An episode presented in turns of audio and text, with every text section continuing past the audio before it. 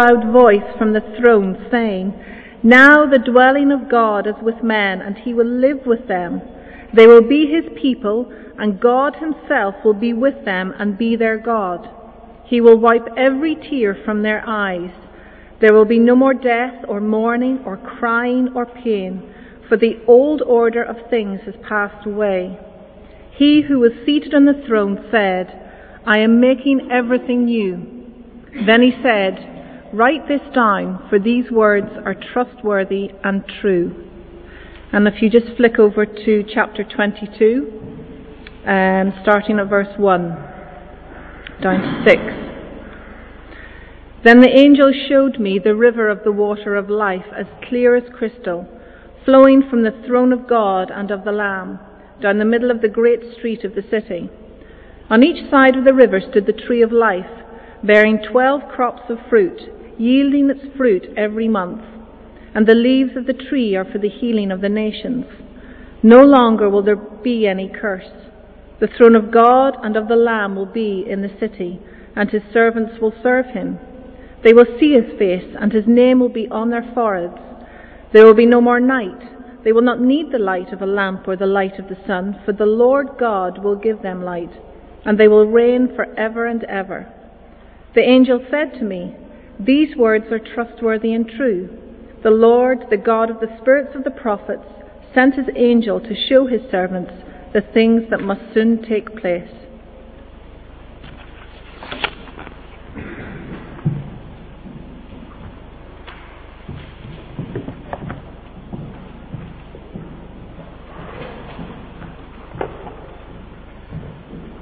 Thanks, and there is a pen or a piece of paper with headings and questions if that helps you as we look at these great passages um, really, chapter one, chapter 21 and chapter 22 cover all one theme, but we're just going to be looking at a section um, of each.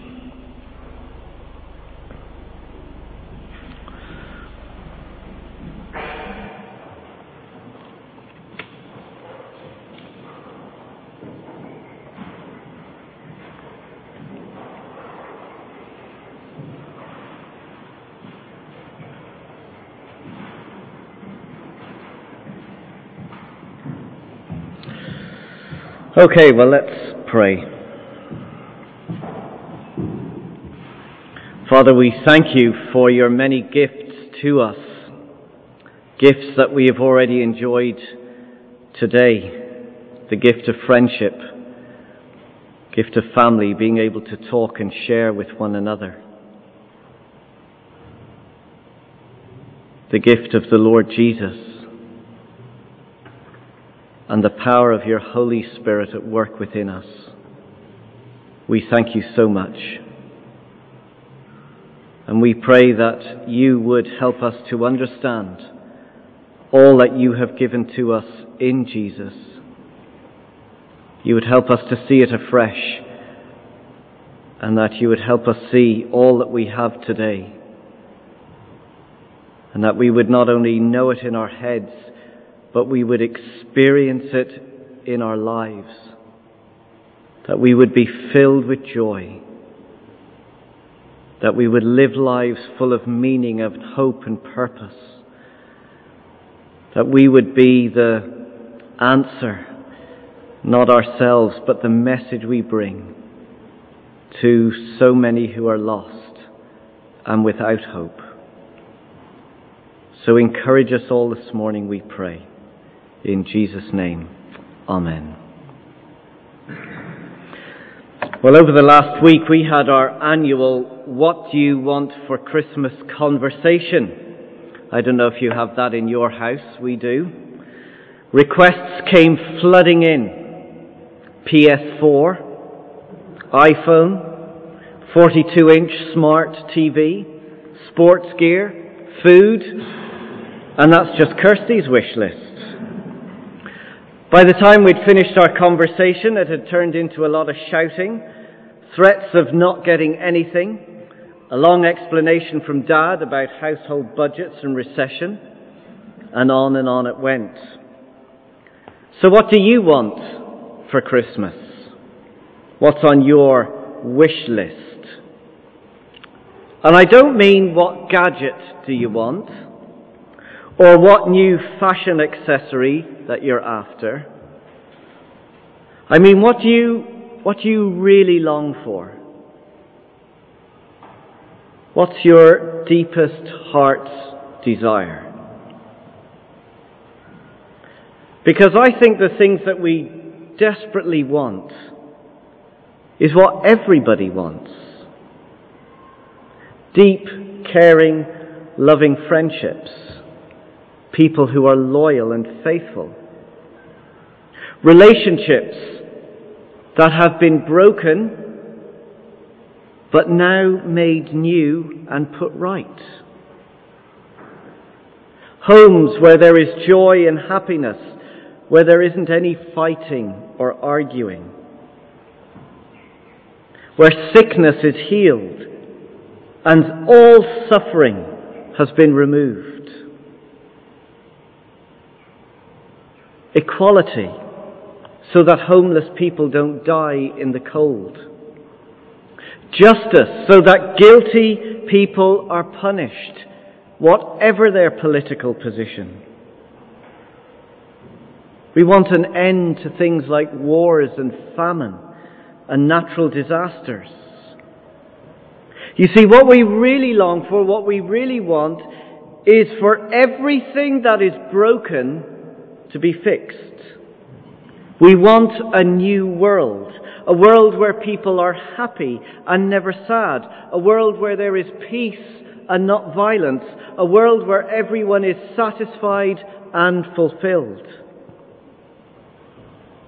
Is that too much of a thing to ask for? Is that too much of a wish?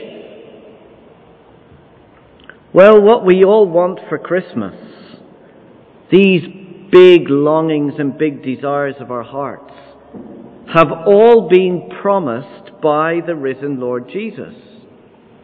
And that's what we have in Revelation chapter 21 and 22. We're given this spectacular vision to help us see and visualize what has been promised. This vision is like a collage of colourful pictures that all flow and mingle together to show us the beauty and the wonder of a new world under God and what it's going to be like. So let's have a look at this vision. First, a gift is promised a new world. Look at verse 1 of chapter 21. John, who sees the vision, writes, Then I saw a new heaven and a new earth, for the first earth and the first heaven had passed away. Everything, he says, is going to be changed. There's going to be a complete transformation in the world that we know. There's a program on television called At Your Service. It's about two brothers, Francis and John Brennan, who own hotels down in Kerry. And they offer their services to help small hotels who are struggling, near bankruptcy, and need an urgent makeover. And they come into these small hotels. They change the menus and the catering arrangements. They change the decor in the lobby. They refurbish the bedrooms, put on new wallpaper, put in new furniture. They change the whole business plan of the hotel. They even remove unhealthy and lazy staff. The end result is a complete transformation. A new order has been put in place. Well, what these brothers do for a small hotel, God is going to do on a cosmic scale for this a universe in which we live. Look at the end of verse 4. He says, The old order of things has passed away. He who is seated on the throne, that is the risen Lord Jesus, said, I am making everything new. It's hard to get our minds around it. This world that we live in, made new. So what's this new world going to look like? Well, in these couple of uh, texts, we have seven pictures, or I've broken it into seven pictures, to help us see what this new world is like. First, there's the removal of fear. I wonder what it is that you do fear in life. Do you fear people? Are you afraid of the future? Maybe of dying? Well, in this new world, there is nothing to fear because all fear has been removed. Look at the little phrase at the end of verse 1 of chapter 21. There's that little phrase that says, There was no longer any sea. Now, when John wrote this in the first century, the sea was a sign of threat. We tend to think of the sea as a place of pleasure and recreation. But in John's day, there were no yachts, there were no jet skis flying about the place. For them, the sea was not a safe place to go out to. It was dangerous. People lost their lives when they went out to sea. But here the picture is of no more sea. Not literally, it's not that this new world you're not going to have any sea, there will be a sea. But it's symbolically, he's meaning there is no longer any fear. All the fear has been removed. There is not fear from anyone or anything. All fear gone. That's the kind of world we want. Second, there's the provision of security. Verse 2. I saw the holy city, the new Jerusalem, coming down out of heaven from God. Jerusalem, we know, was the capital city, the center of power and authority. This is where the king lived and where the king ruled. So it was a place of provision, a place of protection. People came into the city to escape trouble and hardship. They came to the city to find rest.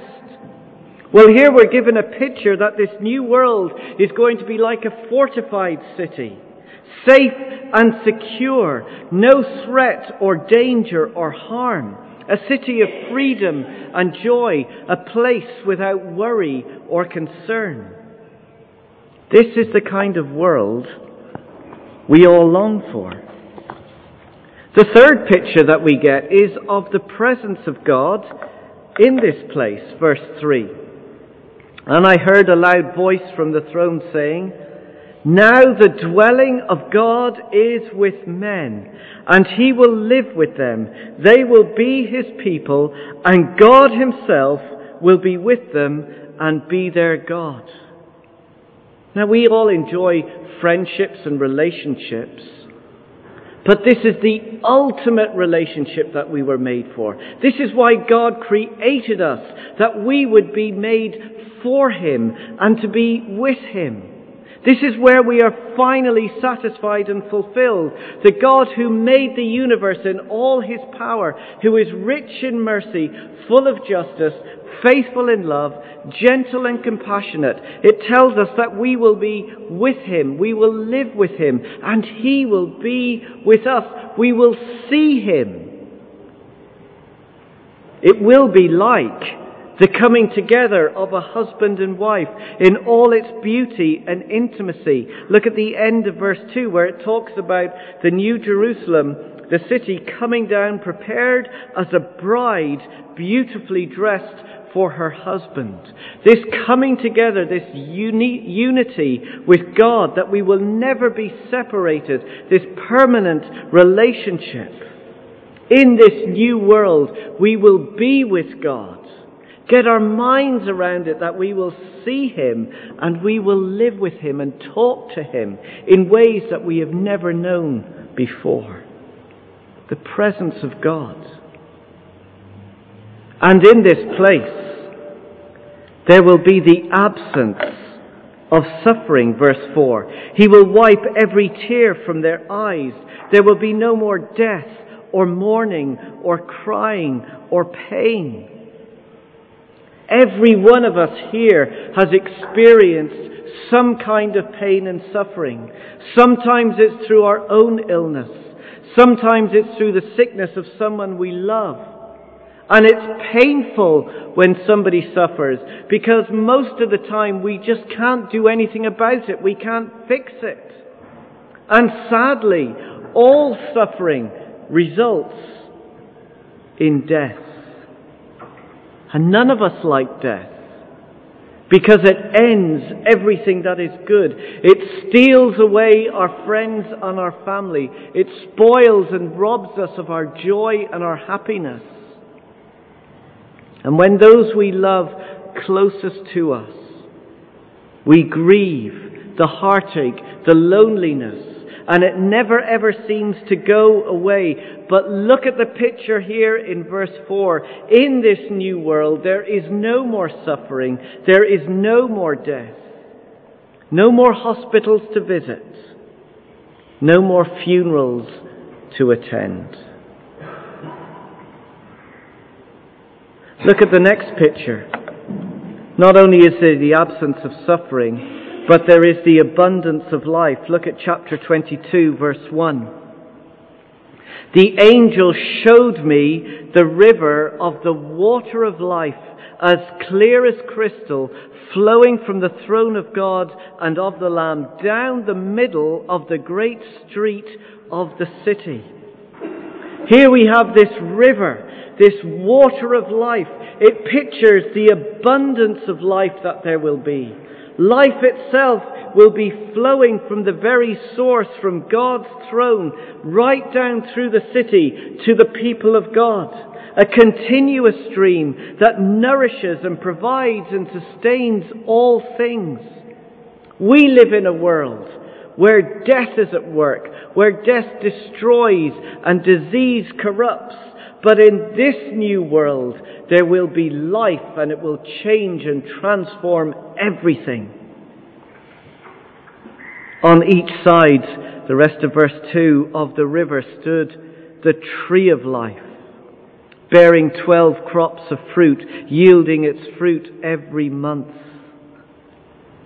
This river of life in all its, its bountifulness produces a tree of life which is there for all the people to feed from and to enjoy. And notice the way this tree is. It produces fruit every month. It's never ending in its supply of goodness. It pictures this abundance and plenty that there will be. People in this new world will never be thirsty. They will never be hungry. Everything they need for is provided. But more than that, look at the rest of verse 2. And the leaves of the tree are for the healing of the nations. I'm sure you've all had a nettle sting at some stage. And you're all told to get a little dock leaf, rub it on your arm until the sting goes away. I don't know if it ever did, but that's what we were told to do. Well, here we're told something that is true. The leaves of this tree will bring full and complete healing. It's giving us a picture of what God is going to do. All the emotional scars that people carry, all the physical hurts from our lives, the mental wounds, the spiritual pain, it's all healed. It's all rubbed away, never to break us or crush us again. This is abundant life, renewed and restored to what it should be.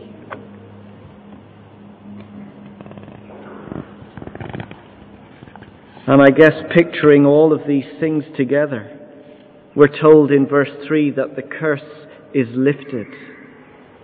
No longer will there be any curse.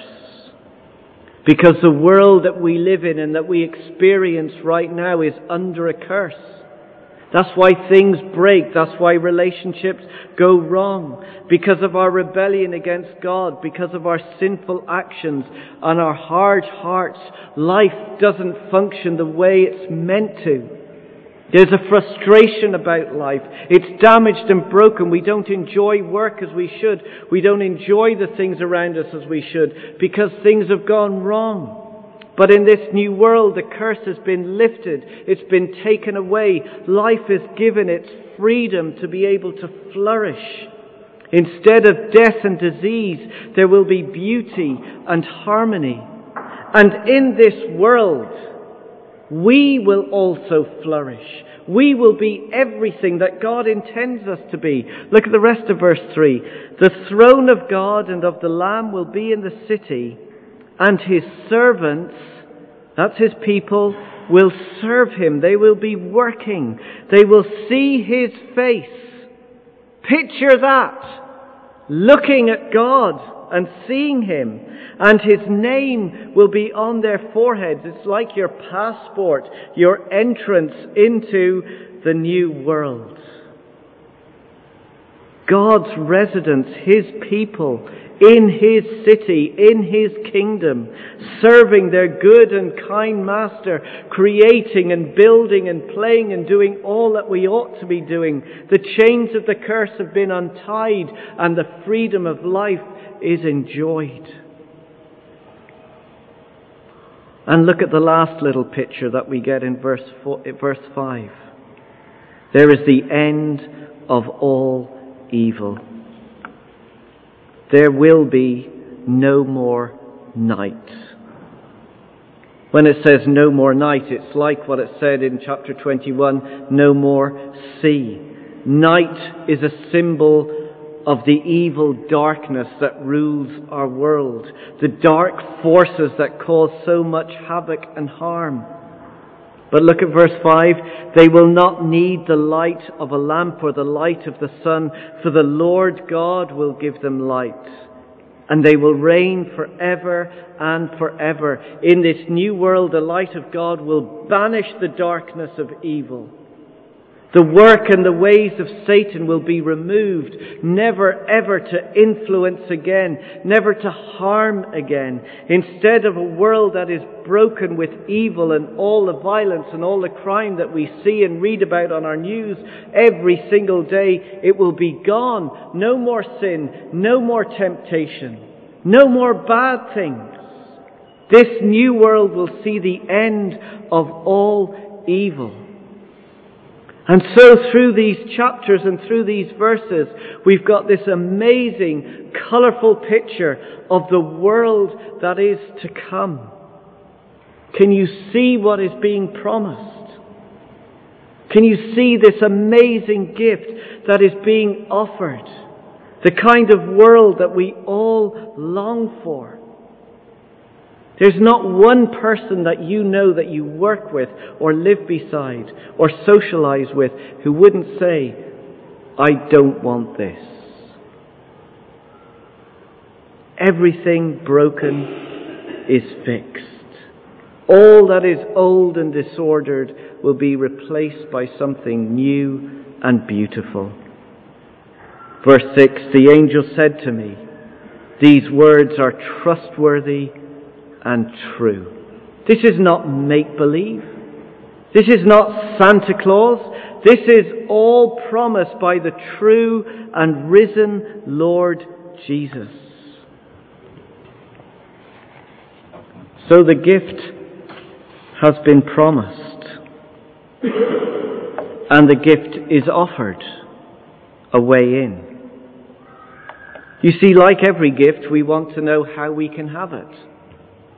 So let's see how we can get this promise. Have a look at chapter 22, verse 14. It says, Blessed are those who wash their robes, that they may have the right to the tree of life and may go through the gates into the city. You see, he's telling us clearly there is a way into this new world. There's a way to get access to the tree of life. There's a way to this abundant fruit, fruit and the leaves of healing. There's a way through the gates into the city where there is no more evil, suffering, or fear. We can get there. How? Look what it says at the beginning of verse 14. Blessed are those who wash their robes. It's telling us that we need to be made clean and pure so that we can go into the clean and pure and good world. Go back to chapter 7 of Revelation. Keep your finger there in Revelation 22, but go back to chapter 7. Here in an earlier vision, we see all this huge crowd, this multitude from all different kinds of nations. And they're all part of this new world. And the one who's speaking in the vision is wanting to know where they came from and how they got to be there. So we pick it up in verse 13 of chapter 7. Then one of the elders asked me, These in white robes, who are they and where did they come from? Like, how did they get to be in here? I answered, Sir, you know. And he said, These are they who have come out of the great tribulation. These are the people who've gone through this world in all its suffering and all the hard things. They have washed their robes and made them white in the blood of the Lamb. Go back to Revelation 22. You see, he's telling us there that we need to have our robes washed. Now it sounds messy, doesn't it, to be washing your clothes in lamb's blood? But I think we know what it's saying. This is picture language.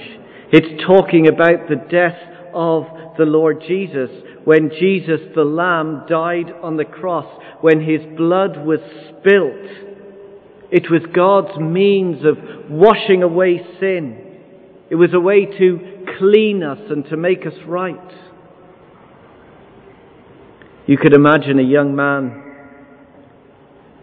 going to his girlfriend's house for the first time to have dinner to meet the parents. Maybe you remember that time.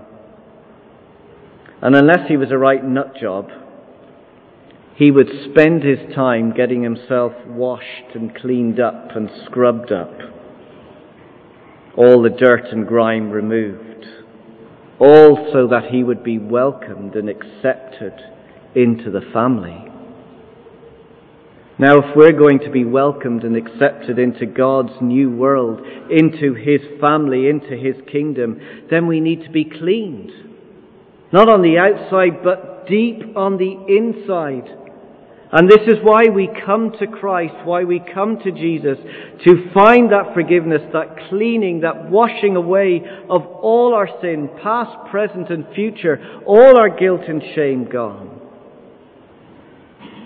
Blessed, verse 14, are those who wash their robes, who've come to Jesus, that they may have the right the audacity to be able to go into that new world because we've come to Christ. And to go to the tree of life. And to walk through the gates of that city.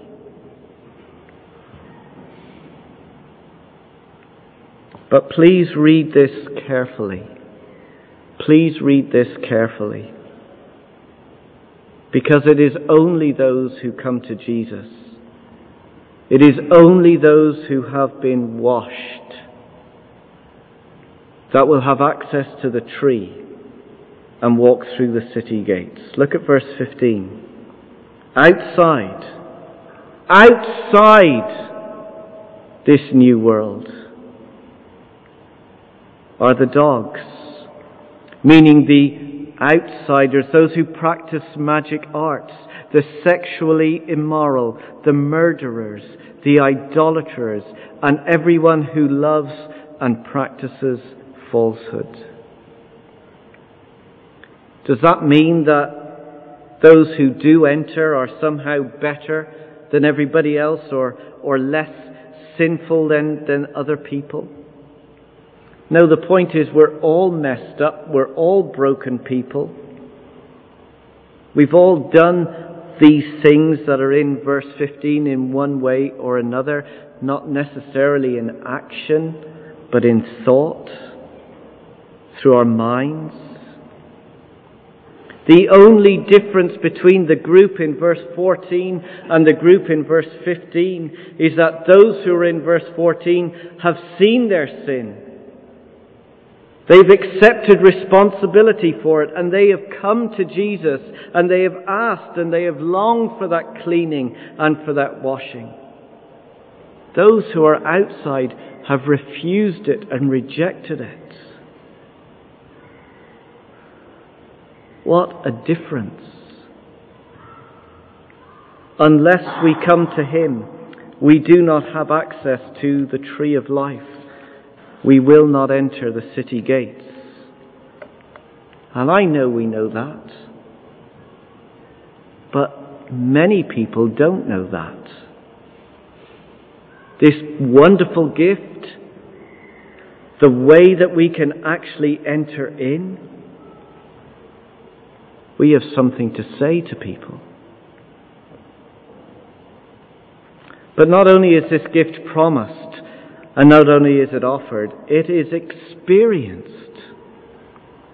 Jesus has promised us a wonderful gift, and through Jesus, we can enjoy that gift.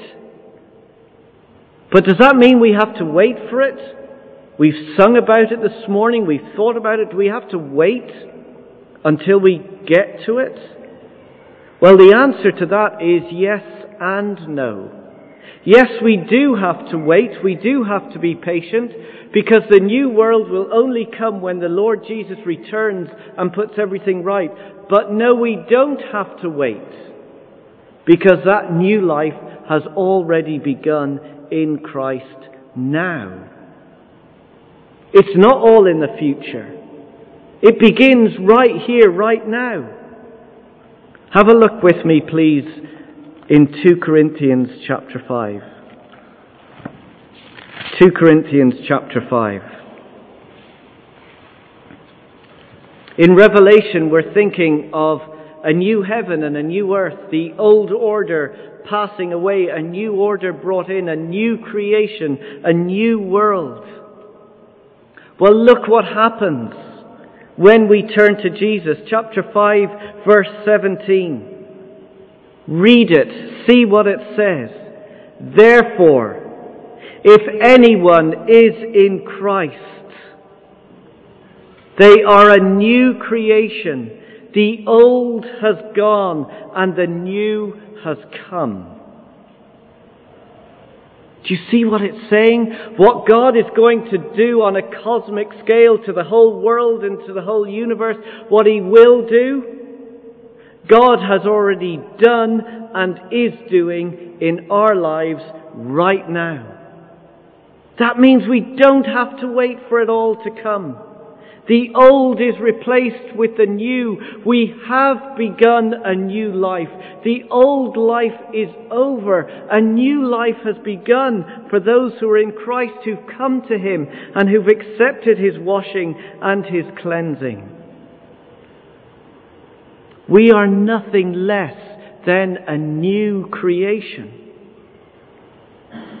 Now that doesn't mean we experience everything now that has been promised, that great big list of pictures that we went through. That will come to us. But it also means that right now as believers we begin to taste something of what is to come. The other day I had literally that size a piece of Christmas cake a little tiny taste. And I ate it and I thought, Christmas is coming. Dinner is coming. All the food that we're going to enjoy.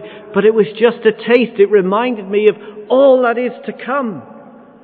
Well, because we're in Christ and because we're a new creation, we have so much now to enjoy. We can enjoy the presence of God. We do have a relationship with our Father in heaven. The intimacy of talking to Him. That is something amazing. We do live without fear today of anyone or anything. Why? Because God is with us. The maker of this universe is in us by the power of His Holy Spirit. He has our future taken care of. What is there to fear? And He's given us His Spirit to fight and overcome sin. We don't have to say yes to sin. We don't have to give in to temptation. Because He's given us His power to be able to fight it and to do battle against it, to resist Satan and his temptation. And well, we may go through suffering, but He has given us the strength and the grace to cope with it, to see that it is God's means of changing us and equipping us and preparing us. We have so much now. And we have eternal hope in the face of death. We know that when we die and when we face the grave, we have a future beyond. And we have true life, real life, meaning and purpose in Jesus Christ. Yes, the best is yet to come.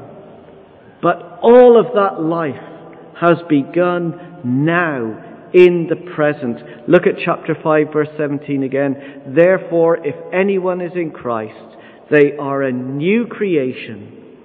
The old has gone and the new has come. What a gift we have been given.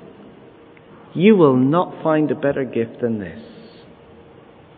And what a gift we can give to a world that is desperately in need.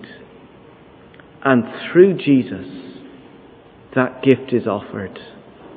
And that gift can be experienced right now today. Let's pray.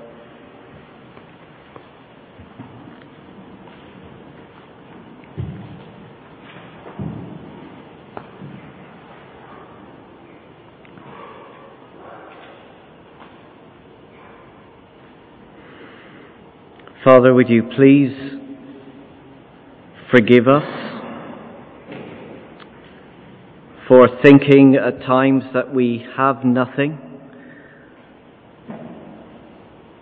Help us to see clearly the wonderful gift that you have given to us through your Son, the Lord Jesus. Thank you that we have so much to look forward to a new heaven and a new earth. But we thank you that that life has begun today. And we thank you that we are a new creation. We have a new way to live. With the blessing of God upon us, the power of His Holy Spirit, a relationship with our Father in heaven, the right to be called your children we thank you so much for all that we have and all that we enjoy because of you. We thank you for this amazing gift. And we pray, Father, as we have been praying, that you would open up an opportunity for each one of us here